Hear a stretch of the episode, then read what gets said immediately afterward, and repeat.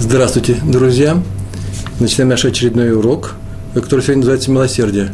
Я надеюсь, у вас все в порядке, как дела, как здоровье. Вы мне отвечаете Бару Ашем, правильно? Урок начинается, называется «Милосердие». То, что я спросил, это отдельно от урока. Милосердие в детей... Не, не, нужно сейчас спрашивать, как дела у другого еврея. Начи, э, называется, наш недельный раздел называется «Ре», книги Дворим, и там написано в 13 главе 18 стих – и даст тебе, говорится про Всевышнего, даст тебе Всевышний свою милость и помилует тебя, и размножит тебя. Это говорится всему еврейскому народу. Э, мудрецы отмечают в связи с этим, мы сегодня говорим про милосердие, что три вещи есть у нашего народа, три э, свойства, качества у каждого еврея. Они очень важны. Э, по ним, собственно, и определяется и проверяется еврей. То есть мы не хотим сказать, что мы проверяем не по матери еврейки, а по этим трем качествам, нет. Но э, в них и э, выражается сущность, поведенческая сущность нашего народа. Первое качество – милосердие. Что такое милосердие? По-русски рахамим на иврите. Это когда человек щадит других людей, щадит, желает, жалеет его, прощает. То, что называется милует, помиловать, смилостивиться. Вы понимаете, да, человек просит помощи, он говорит, пожалей меня. Это и называется проявить рахамим, вот это милосердие у нашего народа. Есть а, также стыдливость и праведные дела. Стыдливость в том смысле, что человек не ведет себя, ну, во-первых, буйно, э, нахально, то, что называется нагло, это вот не свойство нашего народа. Хотя есть отдельные представители, они э, ну, по детству, по молодости просто как-то не обратили на это внимание, э, им нужно э, отказаться от этой черты. И главное, что праведные дела мы способны Э, готовы всегда э, поступить праведно. Э, каждый из евреев. Так отметили наши мудрецы. В Талмуде, Евамот, 79, 79 лист, первая, первая страница, там написано про милосердие. И это очень важные слова сегодня. Кто жалеет, то есть милует других, тот явно из потомков, из потомков Авраама, Авину, нашего праотца. А кто не жалеет, тот, соответственно, не из потомков Авраама, Авраама Авину. Понятно, что если он не жалеет, еще не значит, что мы его лишаем еврейства, не будем с ним молиться, э, но э, он проявляет нееврейские качества. Э, обратите внимание, когда я говорю нееврейские качества, это значит не вместе, одним словом. Это не в том смысле, что все неевреи обладают другими качествами, но евреи и обладают именно этим качеством милосердия. Ну, а теперь несколько примеров из, из наших книг, в Талмуде, в частности, в, в Масехат в э, трактате Йома, 22 листе, написано, что когда Всевышний сказал царю Шаулю, вот что нужно сделать Амалеку, убей всех в их племени, э, и больших, малых, весь их скот истреби. На это Шауль возразил. Э, вы знаете, о чем говорится? Амалек – это из тех людей, которые напали на евреев, и поступили они плохо, и вдруг поступило, поступил какой очень странный э, для, еврейского, для еврейских ушей, для еврейского сердца очень странный приказ. Это был два раза. Первый раз это было с Шаулем, когда было приказано уничтожить э, их. А второй раз, когда завоевывали еще задолго до Шауля, завоевывали Эрцканан, то на севере Хац, э, Хацерот, своего рода цивилизация, целая цивилизация – э, древних канадских народов, которые тоже было приказано уничтожить, их уничтожили. Об этом, кстати, я рассказываю э, в одной из своих кинопрограмм в, в, серии э, «Шалом», которая шла у нас, у меня и у моего режиссера Александра Искина, которому я передаю сейчас привет, если у нас видит, в 10 лет назад по центральному российскому телевидению, каналу «Культура», назывался «Шалом». Там был целый сюжет посвящен Э, э, вот этим вот, вот событиям. И вот было приказано убить Амалеку, Амалека. И царь Шауль не захотел это делать, он возразил, он сказал э, сразу два возражения. Он сказал, что сама Тора очень требовательна к любому убийству, она стоит на защите любой души.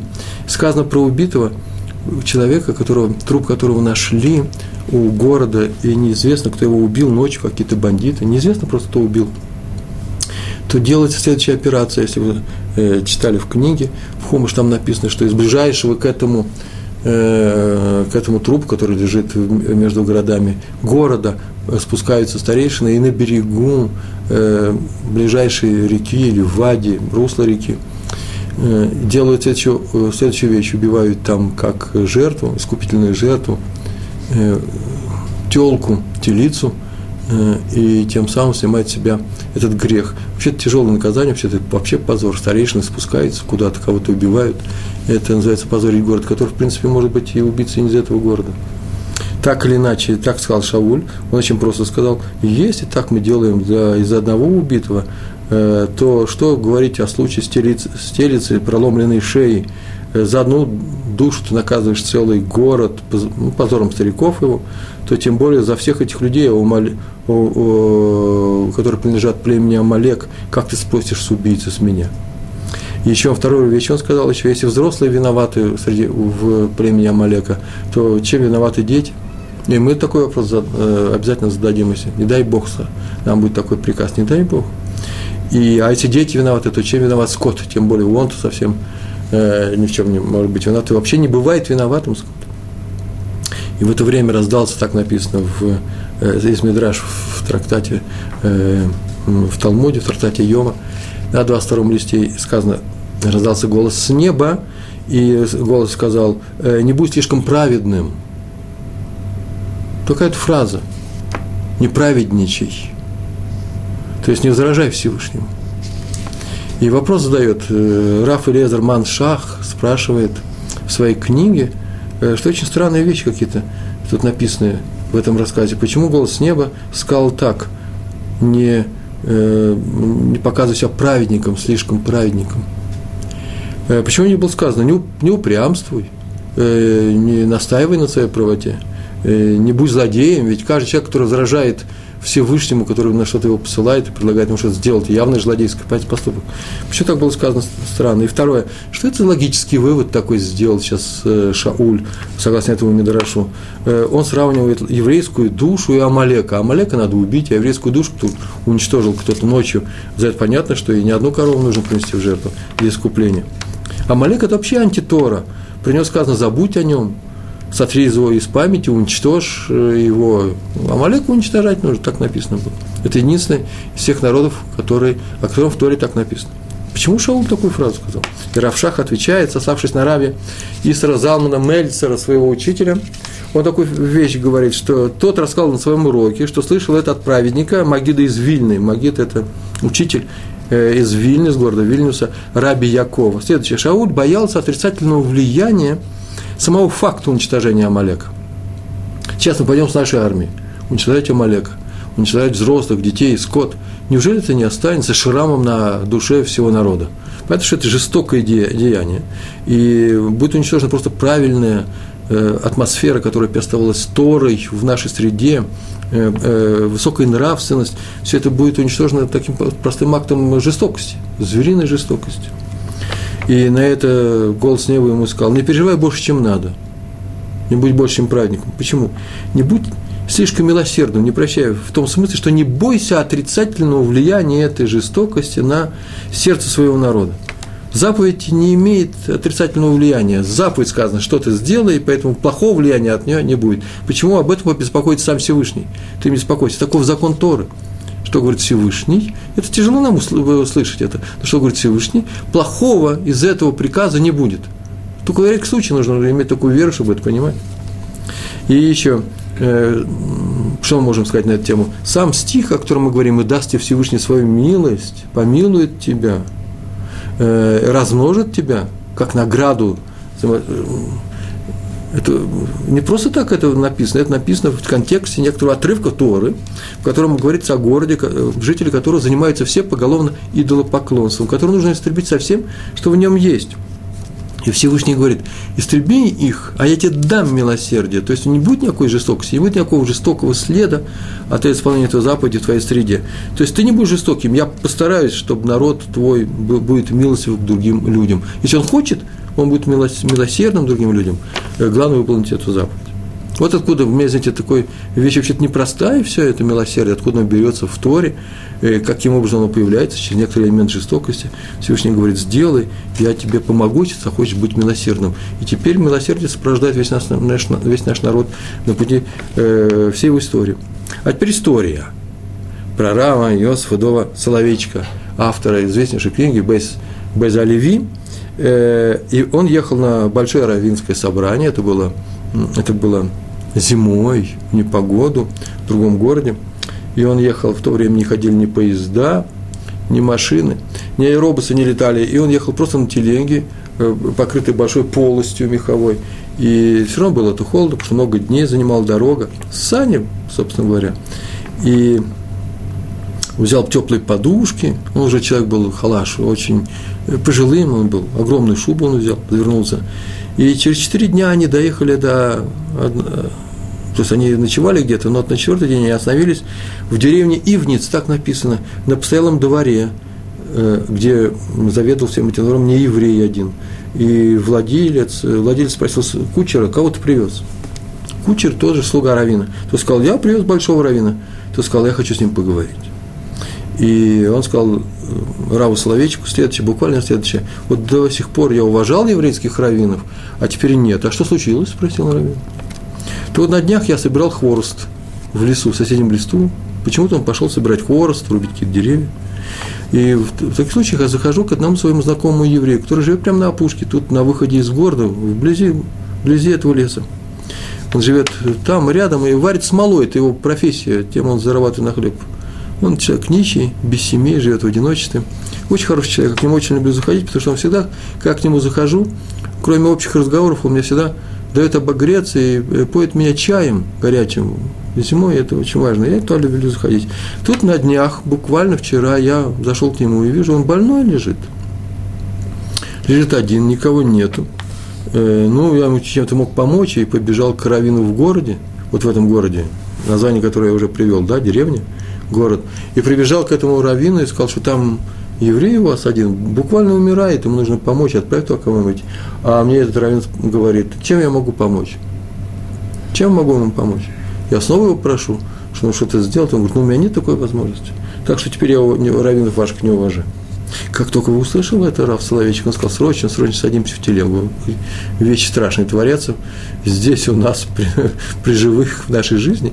И отправился туда, взял этого э, владелец постоялого двора с кучером своим приехал к этому человеку. Да, действительно, видит, избушка стоит, они зашли туда, и лежит человек холодно. Ну, как-то растопили они. И человек лежит совершенно э, больной и расстроенный, все его оставили, он умирает. И тут же начал отпаивать чаем кучер своего Раф Соловейчик – известнейший раввин, глава всего поколения, отправил в город ближайший за врачами, те при, приехали, уже известно, что, чем он болеет, просто простуда, какие-то лекарства э, привезли с собой, и начали его отхаживать, помогли, после чего он сказал, что я здесь остаюсь, я здесь остаюсь, и буду за ним ухаживать, и три дня он за ним ухаживал. Буквально сидел рядом с ним, учился – и сел рядом с ним.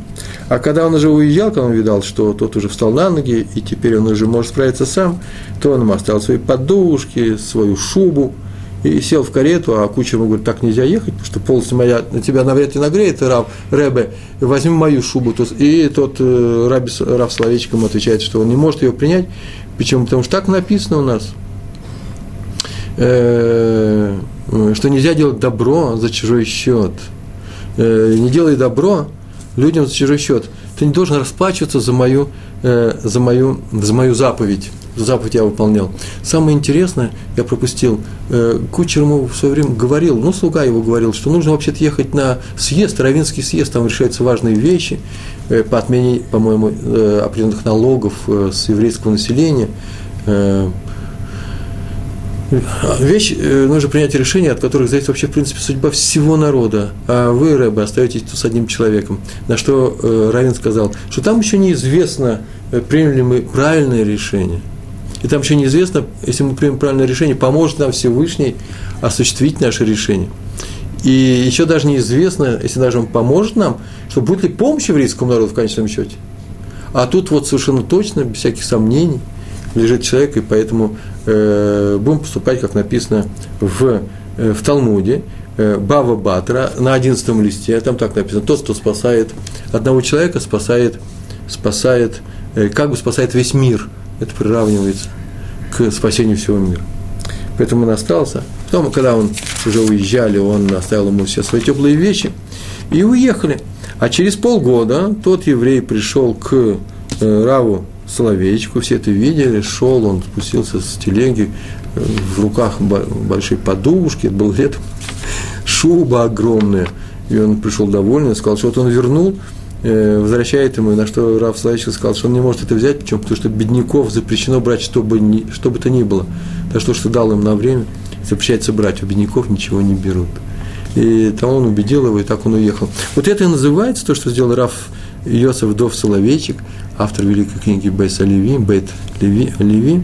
Это называется милосердие. Милосердие и сострадание. Это важное еврейское качество. Таким, кстати, был Моше Рабейну, который был избран, так рассказывает нам Мидраш, э, опираясь, в принципе, на прямые слова Торы. Э, э, Моше Рабейну, перед тем наш учитель Рабейну, Рабейн это наш учитель, Моше, перед тем, как его Всевышний послал в Египет спасти евреев, вывести их оттуда, он в это время спас, э, пас э, стада своего, своего тестя Ятро.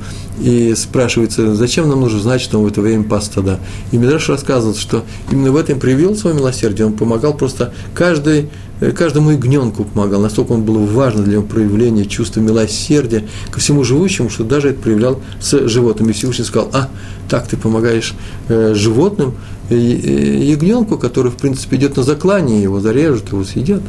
А если ты так помогаешь себе своей душой, то э, только такой человек мне и нужен для спасения моего народа.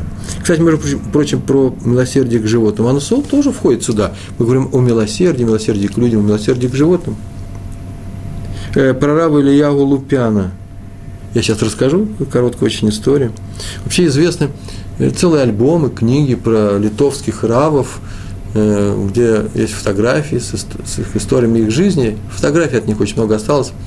Пожалуй, даже больше, чем фотографий осталось от э, хасидских цадиков. Почему? Потому что э, литовские раввины жили э, в европейской стране Литва. Это, это был северо-западный край, э, несколько губерний, в Российской империи. Но там было больше цивилизаций, чем, например, в Закарпатье, в Карпатах, на Украине, в самой России. Это Литва, Лита, Эстония, э, Латвия, Финляндия. Э, и поэтому там были фотографы, известны фотографии. Так вот, э, Раф Ляо Лупяна, одна из известнейших фотографий, представляет собой следующую композицию. Сидит Раф, и э, перед ним миска с молоком, и э, он кошку поет этим молоком, котенка. И вот история, кстати, это тоже не случайно была, историю рассказывал его один из известных его учеников, Равин, про любовь Раби, Раби к животным. Он так рассказал, что однажды я шел, была Ешива, где заведовал Рав э, Лягу Лупян, э, или, как говорят тут в Израиле, Лупиан, они не знают, я, я пусть и согласны, здесь местные люди, Лупиан. И поэтому говорят, Пи Атигорский, Лупиан. Э, и шел он с Равом Лупяном, Э, даже нет, не, с ним шел, с Рэббитсон, с женой Равина. Однажды они спускались в погреб или в сарай был, где э, лежали продукты, и им нужно было поднять вот какие-то продукты, и шла Рэббитсон, жена Равина, с большого количества мисками, с ведрами какими-то, за мукой спускалась, еще зачем-то. И вдруг она видела, как муж выбегает в открытую дверь, когда они открыли дверь, и как она закричит, ну, он говорит, я решил, что Эпсон закричала, как все женщины кричат, когда видят мышей, крыс, им страшно становится. И она закричала, нет, не поэтому, это какой ужас, они же грабят нас, это же ишивное, ишивное добро, это же для ишиботников. Э, там лежал крахмал для киселя, э, картошка, э, какие-то зерновые, крупа, мука лежит, сахар – и все это мышам отдать. Это, говорит, невозможно. Что будем делать? Надо что-то сделать. Надо какого-то сторожа позвать. Какого сторожа? Какой сторож убережет от, от мышей? И говорит, тогда пришло в голову мне, так говорит этот ученик, вот советуйте, а чтобы нам завести кошку? Кошку? Ну да, конечно, кошку. Кошка будет тут жить при... Она муку не ест, картошку она не ест. Э, мясо там не держит. Ну, такое холодное место на зимой. Э, так называется холодное место холодная часть, да? И кошка будет, ну, днем она здесь будет жить, а ночью она будет здесь сторожить, она будет выходить на охоту, будет кушать, э, кушать мышей. А как мы кошку достанем? Достанем. Это как раз самое легкое дело. В Литве это лег, легкое дело. Достали кошку и действительно поместили ее там. И так оно и происходило. Она сторожила склад продуктов. И вот однажды он проходил там мимо с самим Равом Лупяном, не с Рэббитсом, с ним самим, и он смотрел, какая-то кошка там выходит из дверей, сыт смотрит этот мир, или голодными глазами, неизвестно, вышла кошка, вы знаете, что это такое? Не было всяких кошек. Кошка, она тут у нас сторожит э, амбар. Как сторожит амбар? Что фраза такие. А вот она сторожит амбар, и у нас нет мышей. А, интересно, сказал Лупян. А кто ее кормит? А ее никто не кормит. Как никто не кормит? Так она мышами кормится. На это Рафа говорит, там кто его сопровождал, послушай, что ты говоришь. Она сторожит амбар, и нет мышей. А потом вы говорите, что она ест мышей. Как же она ест то, чего нету? Ее надо кормить. И попросил принести молока. И принесли молока, он напоил эту кошку. И там даже два кота, что на то пошло. В другом месте я сказал, в другом в связи с, с, с другими вещами. Я читал, и э, Раф сказал, что их нужно кормить молоком. И давайте им что-то поесть. Остатки от, от, от еды. И тогда у нас на самом деле не будет, э, не будет мышей. Э, тем самым он просто сказал, что вот это милосердие, которое нужно проявлять, он сказал и шиботникам, чтобы они смотрели, чтобы наша кошка, сторож нашего, нашей голодной части, была сыта. Между прочим, это непростая вещь, есть такой закон, согласно которому, если у человека есть какие-то животные, скот, э, овцы, козы, или кошка, собака, что там у вас есть, рыбки, э, как называется, птичка в клетке, то их нужно кормить. Обязательно их нужно кормить. Нельзя проявлять жестокость. Жестокость по отношению к людям запрещена, и жестокость запрещена по отношению к тем, кого мы поместили у себя, к, э, к животным. И больше того, если ты пришел и откуда-то издалека и собирался кушать, то сначала должен накормить животных, так сказано у нас, животных своих в наших законах, а потом садишься кушать сам. То животное от тебя зависит, нельзя ждать, пока ты наешься. Интересно другое. Вот сегодня пришло в голову, если ты пришел с малыми детьми, то понятно, что малых детей сначала нужно кормить, они тоже зависят от тебя. Не всякого сомнения. Э, не говорить своему сыну, посиди, помолчи. Ну что ты, Ефраим. Э, я на уроке Рава Пятигорского услышал, что ну, сначала нужно кормить нашу собачку, будем кормить нашу собачку. А Ефраим сидит и рядом и плачет. Это жестокость. Надо, конечно, дать Ефраиму поесть, а уж потом собачки, себе в последнюю очередь. Но если только такая ситуация у нас, что просто мы просто умираем, если мы сейчас не сидим кусок, то придется пожертвовать собачку. Но ты Абай сказал, ну не заводите себе собачек, если вы за ними не смотрите. Ни больше, ни меньше. Двигаемся дальше. У нас э, в связи с животными нужно еще добавить еще один очень важный пункт. Мне кажется, этот пункт очень важный. Однажды на одном семинаре один человек, очень большой любитель животных, в частности собак, сказал, что он очень любит э, собак, а вот в Торе вроде бы не очень приветствуется. Держать их дома, по крайней мере, на самом деле это так оно и есть, потому что дома не собачье место. Э, собака, да. Отдельная история. Это, это, есть тоже элемент жестокости держать собаку себя дома. Как-нибудь на эту тему поговорим. Может, целый урок нужно провести на эту тему. Кому-то нужен такой урок. И э, он сказал, что вот в простор не любит собак, то... А вот он собак любит. И поставил жуткие условия. Вот собаки для него важнее всего. Все с этим, с этим пришлось дать урок, это было лет 10-15 назад, и рассказать, что вообще-то, в принципе, обратите внимание, этому человеку я не говорил, а вот вам скажу, что тот человек, который не любит, любит животных за счет людей, тот же людей ведь не любит. А любит ли он тогда животных? Может, он любит самого себя, э, э, отношение животных к самому себе, к хозяину, их признательность, их преданность? Может, ему нужны эти качества – это большое сомнение возникает, э, правильно ли э, выбрал линию поведения человека в жизни. Нельзя не любить людей. Нельзя любить кого-то за счет любви к людям. Есть вот такие, не только любят собак, а есть такие, которые борются за зеленые, да, э, борцы экологического фронта. Они могут сжечь фабрику меховых изделий, сделать покушение на владельца например, на шорника, на владельца мехового магазина.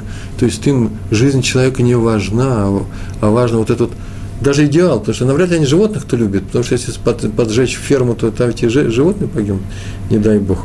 Э, все это относится к разряду животных, э, э, жестокости, а мы сегодня говорим о том, что Тора нам э, повелевает, это, это приказ быть милосердными. Причем больше, чем все остальные люди, так сказано, что как Всевышний привел милосердие по, отношению к еврейскому народу, так и евреи должны проявлять милосердие к кому? Не к Всевышнему, а к людям, друг другу и к другим людям. В том числе даже для животных. А сейчас будет история, одна из моих самых любимых, может быть, в тройку самых моих любимых историй она входит. И надо будет ее вывесить на сайте Толдотру вот сейчас мне пришла в голову такая мысль, про раби Ицхака из Калуша. Была у меня такая статья. Вот сейчас я эту историю очень коротко перескажу. Кстати, мы общем, раби Ицхак из Калуша. Калуш – это местечко еврейское в, в Карпатских горах – Э, к востоку от водораздела, от самого хребта, уже наверху, на перевалах, по-моему, ближе. Посмотрите на карте. Так что по ту сторону перевала уже находилась Венгрия, по крайней мере, в, в последнюю треть XIX века, к чему относится наш рассказ. Он был братом известного Рай Мейера из Промышлян, это известнейший э, хасидский цадик, равин, э, много историй про него рассказано. По-моему, здесь у нас есть еще одна история про Рай Мейера из Промышлян. И вот про как искал уже. Про него рассказывают, что однажды, накануне субботы, это был Йом Шиши, это была пятница, зима, холодно было во дворе, на улице, и к ним в дом вошел э, всякого стука, просто бандит, э, человек, которому, как оказалось, гнались жандармы. Э, это был местный какой-то бандит, промышлял грабежами.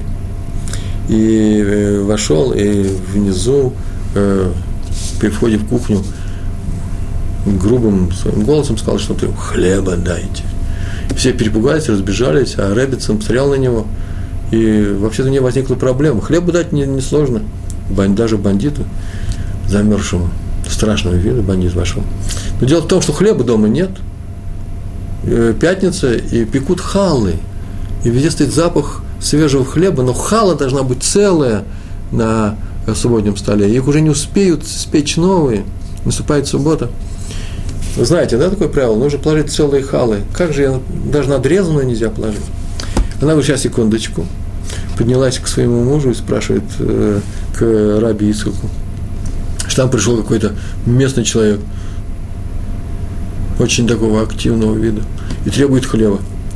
И раби Исхак, человек был праведный, он сказал, так отрежь, отрежь хлеба ножом отрежь, на идиш он говорил, крови не будет. Ножом отрежь, а крови не будет. Она спустилась, муж сказал, она отрезала ему, дала ему хлеб.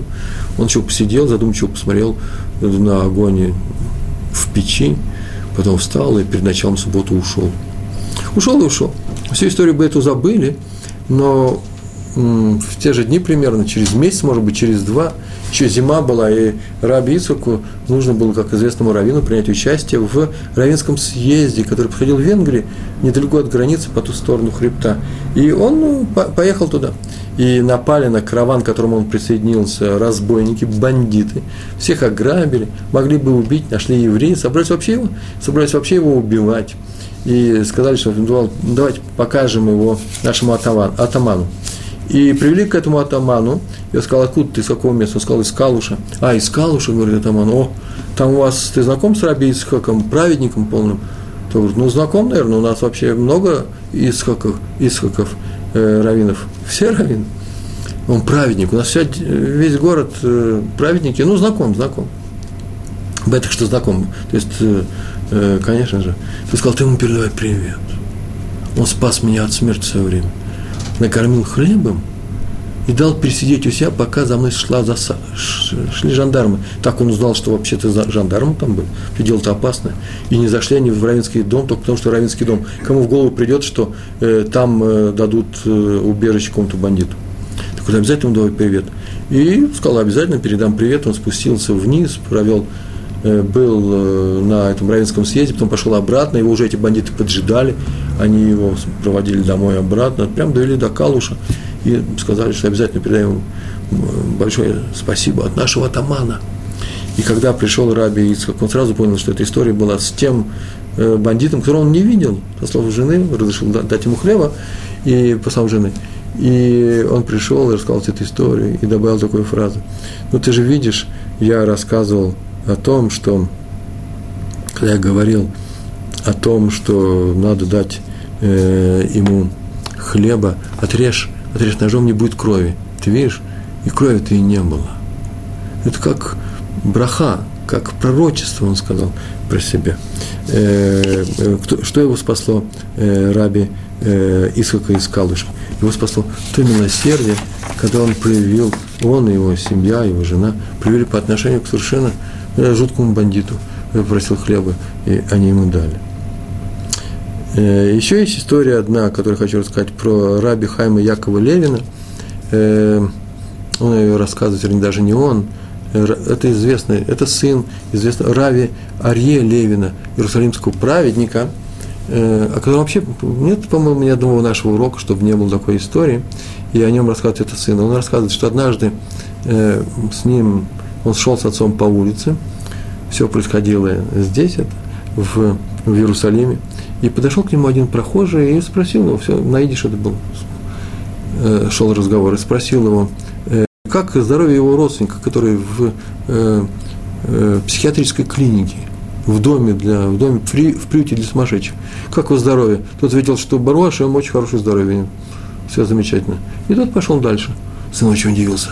Как кто это у нас из родственников в, в клинике для э, болеющих душой, да? Так это замечательно.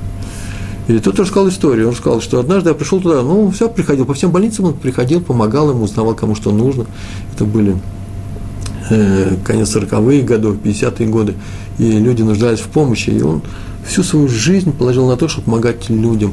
Он ходил и по тюрьмам, у нас есть несколько историй, и по э, больницам, э, и везде он, и потом появились еще некоторые лагеря для тех, э, кто приезжал сюда, э, их размещали, он там их тоже, тоже им помогал, обязательно. И он пришел туда, в эту клинику, и увидел, что все люди сидят в коридоре, разговаривают друг с другом, к ним пришли родственники, и, а один человек идет по коридору, и его ведут санитары куда-то. И повели они его. Все сидят здесь, а он один, опустив голову, с санитарами ушел куда-то. И он спросил людей, а кто это такой? Они сказали, а, да это у нас есть один такой человек очень странный. Э, вы понимаете, Рэб, его все любили, и все с ним всегда разговаривали. Э, вообще-то мы сумасшедшие вообще-то. Ведем себя иногда, ну, не очень адекватно, иногда даже буйные мы.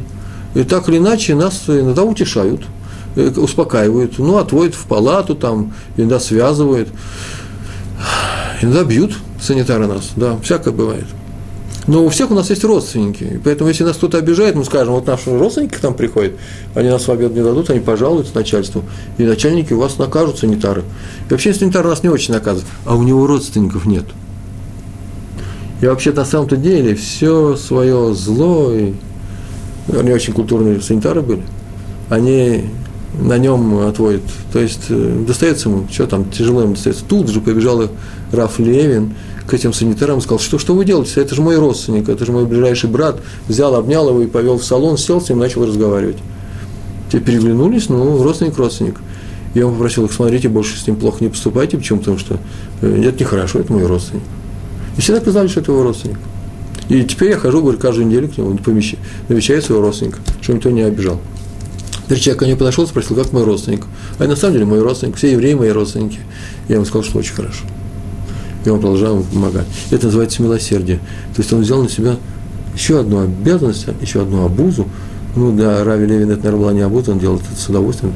Сейчас ему таким пониманием того, что здесь происходит, он помогает. Он помогает. Насколько человек помогает людям, настолько он человек. Вот такая вот формула есть насколько я помогаю людям, настолько я человек. Почему? Потому что это и есть моя миссия на земле. Это очень тяжело. Это очень тяжело, когда вообще-то ничего лишнего добра нету, его не хватает на всех.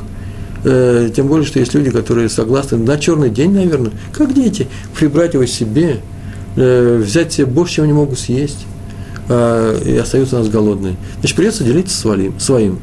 Значит, придется отдавать делить сытость и голод пополам с другими людьми. Так нас учил всеми своими поступками Раф Яков Левин. А сейчас у нас три минуты перерыва. Вам нужен перерыв устраивать иногда или нет? У хозяйки, я не знаю, там что-то, э, чайник включить на кухне, кому-то уже пойти, ну, я не знаю, в какие-то э, места в своей квартире, руки помыть, например. Э, три минуты перерыв. А тем временем я буду отвечать на те вопросы, которые мы получили в прошлый раз, на прошлом уроке. Я не успел ответить, так получилось. Э, э, как я полагаю, что вопросы эти касаются э, цдаки, помощи людям. У моего сына, живущего отдельно, у него нет денег на свадьбу. Могу ли я отдать ему деньги, которые обычно отдаю на цдаку?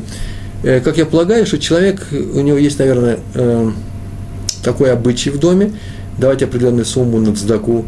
Это, наверное, не десятина, а именно это, это, деньги, которые идут на цдаку. У нас есть такой, такой урок с вами, который называется э, и десятина, посмотрите, один из первых, и мы, там есть разница между ними, мы объясняем это подробно.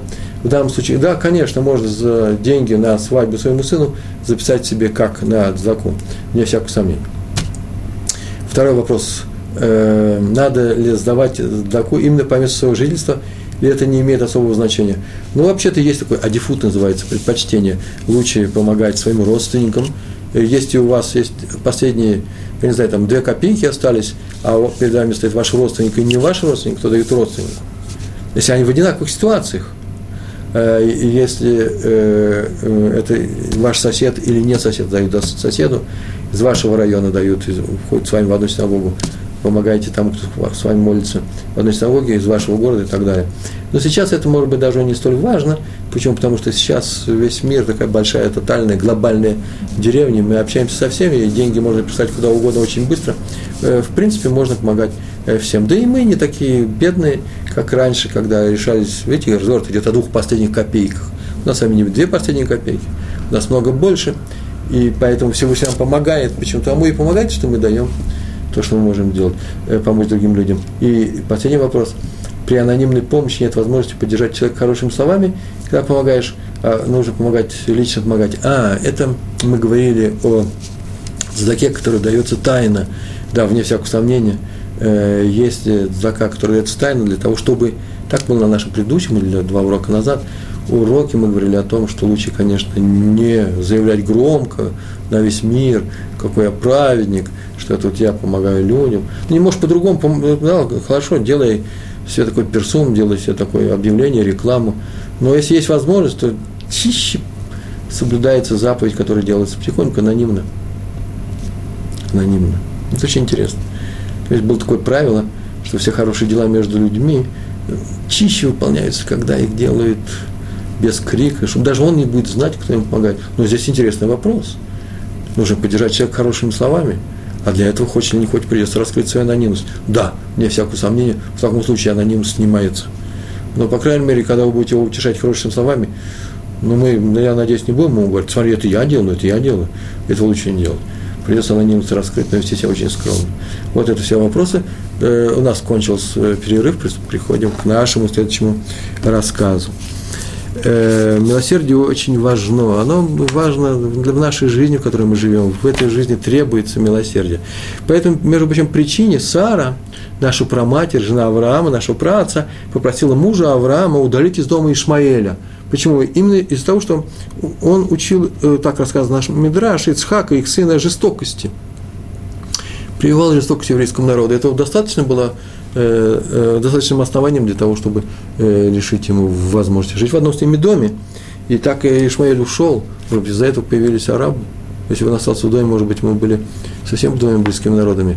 Но смотрите, жестокость, жестокость Ишмаэля была достаточной причиной для того, чтобы с ним просто было покончено и связи прерваны. Хотя Медраш рассказывает, что Авраам связи с ним не прекращал, но, по крайней мере, вне дома.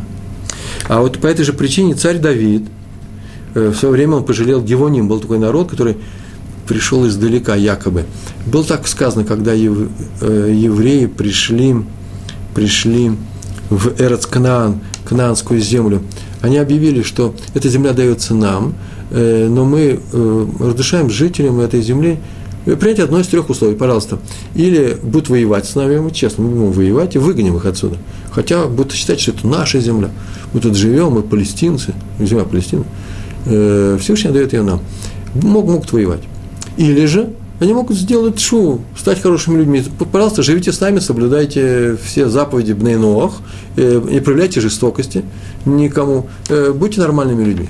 И не занимайтесь идолопоклонством, так живите здесь, пожалуйста. А раз вы держитесь за свои идолопоклонные порядки, то будете воевать с нами. Или уходите сами, мы отпускаем. Три вещи. И одно из племен, Гевоним называется, пришли как будто бы издалека, взяли сухой хлеб с собой, э, старую одежду, э, все в пыли, и пришли сказать, что они вообще не из местных народов, хотят, пришли сделать мир. И евреи прямодушно им поверили, такие, были, такие люди были, верили обманщикам, как Яков, наш братец, он всему верил. Его легко было провести. И они остались, поскольку дали обещание евреи их не трогать, они остались живых. Но поскольку они проявляли жестокость, царь Давид наложил на них, гзира называется, э, такой запрет смешиваться с евреями, жить среди, среди евреев, жить немножко э, в стороне, быть изгоями. Это даже нельзя сказать каста. Была, была причина, вы жестоки по отношению к самим себе, к другим людям, к животным, ко всем. Вы жестоки, а поэтому э, к вам мы э, будем держаться от вас подальше. Почему? Чтобы евреи не научились жестокости у этого народа. Это очень важно. Эм, я знал одного человека, который попросил своего двоюродного дядю поверить к нему приходить домой. Ну, приятно сказать. Почему? Потому что он был немножко жесток с животными и вообще в, своих, в своей речи, и даже с людьми, чтобы дети у него не научились. Это важная вещь. Я не предлагаю вам сейчас пересмотреть своих родственников на этот предмет и провести тесты, кому, кого отвести от дома, чтобы э, в доме, э, чтобы дети не научились. По крайней мере, есть такой момент тоже. Смотреть за тем, с кем водятся наши дети, у кого они учатся и так далее. История про Рава Ицхака Дова Соловейчика. Мы уже говорили про э, Рава Соловейчика – Э, это его сын, плыл на корабле со всей своей семьей. Э, это было, они спасали, приезжали из Европы, по-моему, они переезжали в Эрцисроэль. Им сказали, что экипаж очень опасен, экипаж этого корабля лучше бы подождать, но была опасность, и они решили ехать на нем. Несмотря на то, может быть, может, какая-то бандитская, э, бандитская команда в этом корабле, одеваться было некуда запастись кошерными продуктами, вся семья ехала. И они ехали плавание по некоторым причинам, скорее всего, из-за непогоды, возможно из какой-то политической ситуации, не знаю, задержа, э, задержалась, и они оказались в, в пути дольше, чем они рассчитывались, и докончилось. И докончилось, какие-то сухари были, дети питались буквально сухарями, пришел к ним помощник капитана, очень суровый товарищ, посмотрел на это дело и сказал, что это так дело не пойдет. Детей голодом морить нельзя. Что вы делаете? Я вам, идите на мою корабельную кухню, помощник капитана, и приготовьте им горячую еду. На что Раф сказал, что не можем мы это сделать, почему? Потому что, видите ли, у нас есть специальные правила для, э, для нашей еды, мы соблюдаем кашрут, и поэтому мы не можем воспользоваться вашей кухней. Вот о чем дело. Э, я понимаю, что есть кашрут. Э, я вам дам новую кастрюлю, вы сами увидите. Значит, еще в масле, еще в промышленном. Можете окунуть ее. Так он сказал, можете окунуть ее в море. И пользуйтесь этой кастрюлей. Воды у нас полно, питьевой. И дам вам картошку, у нас у меня картошки полно. Э, под, э, э, как называется, там, где живет, под камбузом, под гамбузом, и варите картошку. Никто даже ножом не, не отронется. Какие вещи он интересно знает. Ну, сказали спасибо, и вдруг помрачело лицо. Рава Соловейчика, из Хакадова Соловейчика, и его брат спрашивает, а в чем дело? То он говорит, вообще-то подозрительная вещь, ничем, не будете ничего говорить, но подозрительная вещь. Бандит. И долго размышлял. Ну, пошли они, нужно детей кормить, пошли они на камбус, достали спички для того, чтобы разжечь огонь. Вы знаете, да, что кошерная кастрюля, кошерная еда лежит, но мы не можем воспользоваться чужой плитой, чужим огнем. Нужно огонь зажечь, зажечь должен еврей. Огонь должен быть еврейским. Это очень важно. Если кому приехала подруга э, не еврейка, очень, очень хорошо принимать и гостей, они замечательные люди. Ну, пошла помогать хозяйке дома, еврейского дома, где соблюдается кашрут. Не еврейка не может зажечь. Э, так Тора запрещает э, огонь. Нажать на кнопку электрическую, чтобы вспыхнул огонь на нашей газовой коморке, э, комфорке или же на электрической плите. Она не может включить ее в сеть. Это должен делать еврей. И вот он собрался включить свет. Он говорит, а что вы делаете? Говорит, зачем? Это я могу сделать. Он говорит, вы меня знаете, мы э, обязан это сделать. И вдруг он посмотрел на них и рассмеялся, говорит, да вообще-то чего вы меня боитесь? Я еврей есть. Оставил, оставил, ну, служу во флоте. Ой, сказал Равславичек, спасибо большое, чуть ли не расцеловал его. Он и до этого был ему благодарен. И они сделали эту еду, а потом он объяснил. Ты помнишь, меня спросил, брату он объяснил, спросил, чего я расстроился? Расстроился я следующим обстоятельством. Написано у нас, в Талмуде написано, Эсав, Суне Яков. Эсав который пустил в корни в нееврейских народов, во многих, он не, не все неевреи являются потомками Исава. Но если это Исав, такой активный человек, вот как этот рыжий помощник, помощник капитана, он ненавидит Якову. Получается, что они э, э, ошиблись? Оказывается, он приходит, помогает Якову. Я решил, что если Исав пришел нам помочь, это значит, что-то он замысел. Надо что-то плохое замысел. как-то лезет к нам, показывает, какой он добрый. Я начал думать, с какой, откуда ждать опасность. Вообще-то не, по-евре, не по-еврейски ждать опасности, быть подозрительным, мнительным. Это скорее э, русскоязычное еврейство проявляет с постсоветского пространства, приезжая в Израиль, в Америку, мнительные мы очень с вами думаем, откуда ждать опасность. Чисто советская э, ментальность черта. Э, сказал, сказал. Э, а еврей этого не проявляет. Но когда на самом деле вещь нужно проявить некоторую осторожность, он испугался. Исаф Нявит Якова, он пришел э, помочь ему, а теперь все нормально, все в порядке, это наш, наш еврей, поэтому ничего плохого он нам не сделает. Так или иначе, Рамбам написал в своих книжках о том, что если человек проявляет милосердие к другим людям, то небо проявит милосердие к нему. Почему сказано? Да потому что сказано у нас, дам я вам милосердие. Ведь это же милосердие. Что это означает? Я вам дам милосердие. То есть я, вам, я вас сделаю милосердными. Это очень странная вещь. Вы будете... За что? За то, что вы будете соблюдать мои законы. А ведь обычно Всевышний не вмешивается в то, какой выбор сделает человеком. Мы знаем правила. Если человек идет правильным путем – или хочет стать на нехороший путь, то известно, что если он идет правильной дорогой, то Всевышний помогает. А если идет неправильным путем, он не мешает. Вы понимаете, на самом-то деле ведь он же, получается, Всевышний вмешивается в наш выбор, помогая, поддерживая нас на правильном пути и не мешая на неправильном. Что значит не мешает? Да потому что если бы он мешал, между нами говорят, то получилось, что он вообще-то нас толкает в хорошую сторону, тем самым лишает свободы выбора. Мы скажем, сам и решил, кто же будет э, не выбирать хороший путь, если он вдруг нам покажет, что именно только этим путем идти. Нам предлагается некоторая борьба, нужно заслужить этот выбор. А для этого мы должны э, совершенно честно именно его и выбирать. Всевышний нам честно э, дал выбирать или хорошее, или плохое, или жизнь, или смерть, или идти направо, или налево, помогать людям, или любить самого себя. А раз так, то мы теперь знаем, что он вмешивается, в этом заключается его помощь, а именно проявлять другим людям милосердие, это называется, мы идем, помогаем людям, затрачиваем некоторые усилия, время, средства, на деньги. Всевышний берется компенсировать нам это, эти траты на этом пути. Это называется помочь на этом пути. То есть он нам дает возможность проявить милосердие другим людям. Что такое милосердие? Мы же говорили, это хорошее дело, которое мы совершаем. Как совершаем? по желанию своего сердца. Не потому, что это необходимо, не потому, что закон нас заставляет. Э, закон заставляет, например, возвращать долг. Это закон заставляет.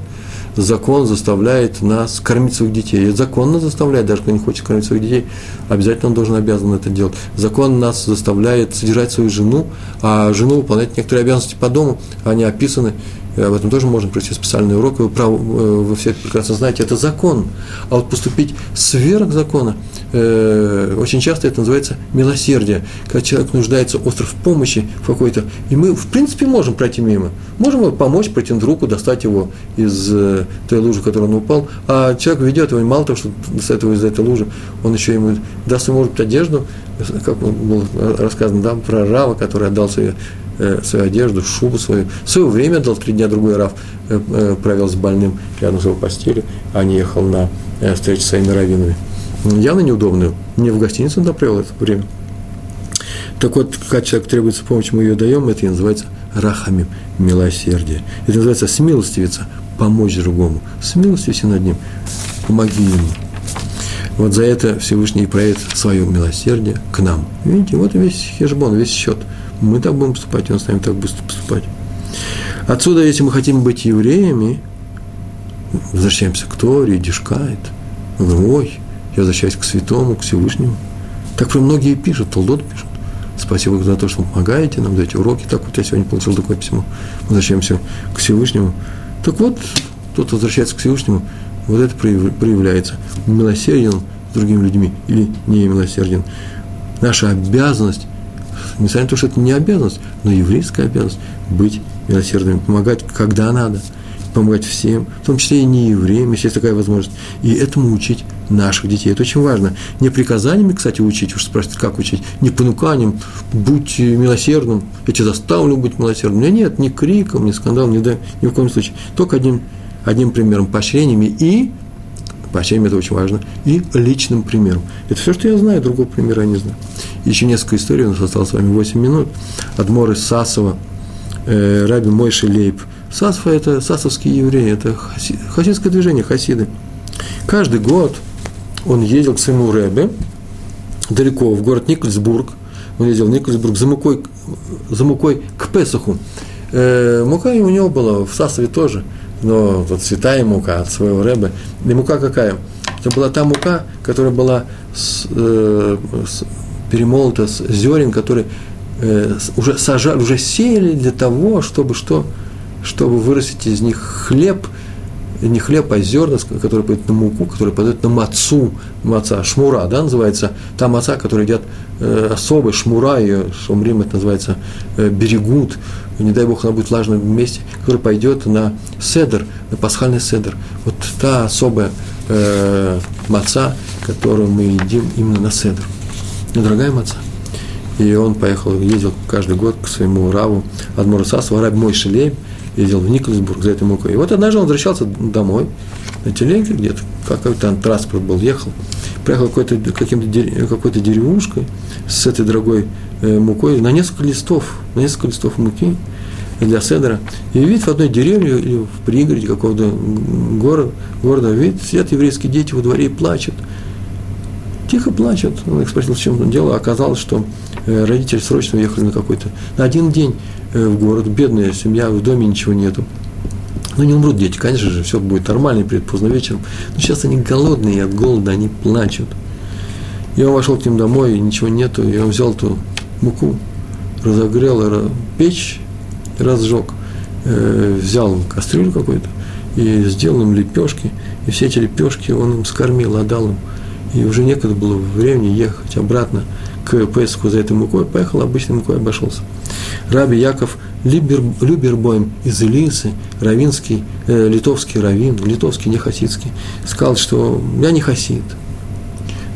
Да, но это случай, э, сделанный хасидским равом, а именно равом Адмором из Сасова, вот разрывает мне сердце каждый раз, когда я вспоминаю эту историю.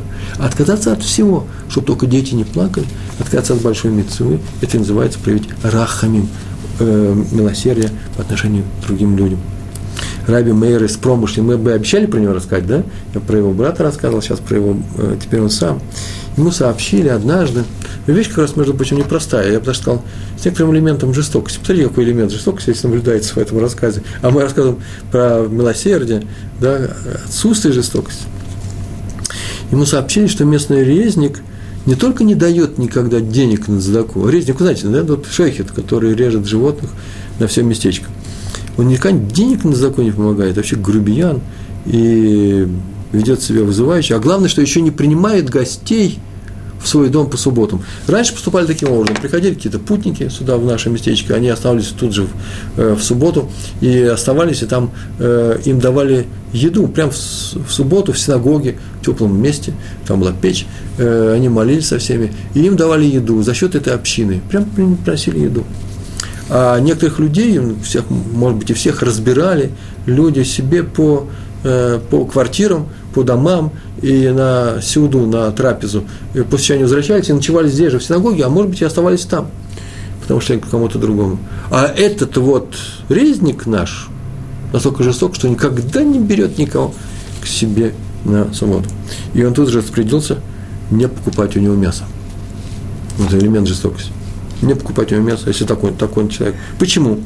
Потому что, оказывается, есть такое древнее постановление про резников, шойхитов. И э, дело в том, что резник особенно должен увеличить свою помощь другим людям. Почему? Потому что у него жестокое ремесло. Он каждый день убивает кого-то, он видит кровь, он жесток сам по себе. А поэтому для уменьшения жестокости в своем сердце он должен проявлять милосердие по отношению к другим людям. Он должен делать именно хорошие дела. А этот шойхи даже гостей не принимает. Что такое принять гостей? Это значит готовность накормить другого человека. А это вообще приравнивается к готовности человека убить. Не, не, почему? Потому что не накормить. Это называется убить. Не дай Бог. Об этом написано в книге Бамидбар, в Хумыше, Пятикнижии, 20 глава, 20 э, глава, 21 стих, вот написано. Там так написано. о том, что когда евреи подходили к Эрц, Кнаан, для того, чтобы войти в Святую Землю, там было сказано, что они попросили страну и дом Идумеев, попросили разрешение пройти через их э, страну, чтобы не обходить ее, дороги шли через ее страну, не будут они никуда сходить. Они так всем говорили, и дому тоже, в сторону. За хлеб заплатят, за воду заплатят, дай только пройти нам по прямой дороге, царской дороге. И они отказались. И написано, и отказался и дом дать евреям пройти через свои границы. И обошли его евреи стороной. Достаточно ведь достаточно сказать, что и не пустили они через свою страну. Понятно, что пройдут стороной. Зачем говорить стороной? Дело в том, что так объяснил Раби Мейер из промышленного, он прям тут же нашел объяснение вот этого случая. И дом это красный. Намек на планету Марс, на иврите Мадим, красный. Э, это прямое указание на резника, которые вообще-то рождаются, так верили, под знаком Марса. Люди склонны к маленькому элементу жестокости убивать животных, поэтому они под Марсом родились. Такое выражение. И поэтому стих говорит так, когда резник скота не дает еврею войти в свой дом, и отказался дом дать евреям пройти через свои границы, резник не дает евреям войти в свой дом, накормить его, то что нужно, евреи обойдут его стороной. То есть нельзя его есть его мясо, отойдите от него. Так он прочитал эту стиха. Это непростой, называется драж, супер драж, да? Это даже непростое толкование стиха. Мы с вами происходим от Авраама, и он начал первым в этом мире делать здаку и рахамим. Здака и рахамим. Хесед – Первое – это раха смилостивиться, милосердие. Второе – делать бескорыстно хорошее дело, любое. Пример, например, хес – это посетить, посетить больного. Раха им остаться у него, выходить его до полного, полного выздоровления. Это мучит нас и требует, чтобы мы также, так же поступали. Раби Борух Бейр Лейбовец, он однажды опаздывал на свой урок, и ученики спросили, а что ты Раф не идет, обычно никогда не опаздывает. Один из учеников побежал, то Лейбович, побежал к нему и нашел его в его доме, он ходил по квартире в носках, э, без обуви, спросил, в чем дело? Говорит, да вот сейчас только приходил ко мне бедный, просил помощи, я ему дал. Я посмотрел, у него не было ботинок, я ему дал туфли. Теперь я не знаю, когда идти, пойти на урок, у меня теперь туфлей-то нету. Такая история про человека, который был готов к, э, к милосердию. У него проблема выйти на улицу теперь. Он не подумал о своей проблеме, тут же помог бедным. Остался с последней минуты. Но я все равно успею спросить, мы сами способны такой? Придет там человек без обуви, в котором только сверху есть э, кожа, а снизу вообще в принципе идет босиком. Мы дадим свою обувь. Э, Раби Борух Бейрлейбус был способен. Про Рава Арье Левина рассказывает, что один человек э, был у него санитар, он санитаром работал, рассказывал, что вышел пол ночью, вышел из Бекур Холим называлась больница, она сейчас в Мешарим стоит, не Мешарим, да, на границе Мешарима и Геулы. И он вышел, вдруг увидал, ночью в полночь идет Рабле, э, э, э, Раф Арье Левин с большим пакетом. Он посмотрел, куда он идет, в странное место, зашел на улице э, Малка Исраэль, в старый двор, в темный двор, известно, что там вообще ни одной лампочки никогда не горит, полночь.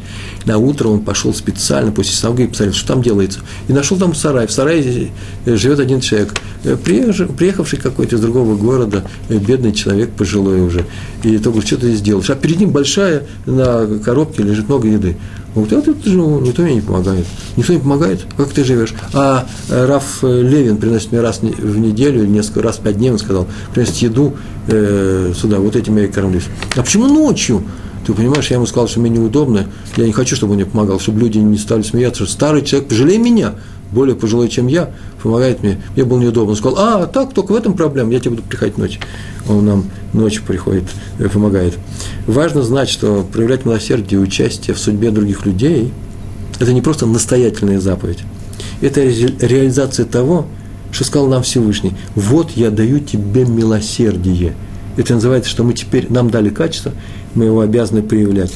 Без этого качества нет еврейства. Без этого качества нет возвращения к Торе. Мы с вами вернулись к Торе. Мы хотим быть евреями Торы. Мы обязаны быть милосердными. Большое вам спасибо за то, что вы были со мной на этом уроке. Всего хорошего, успехов вам. Всего хорошего. Шалом, шалом.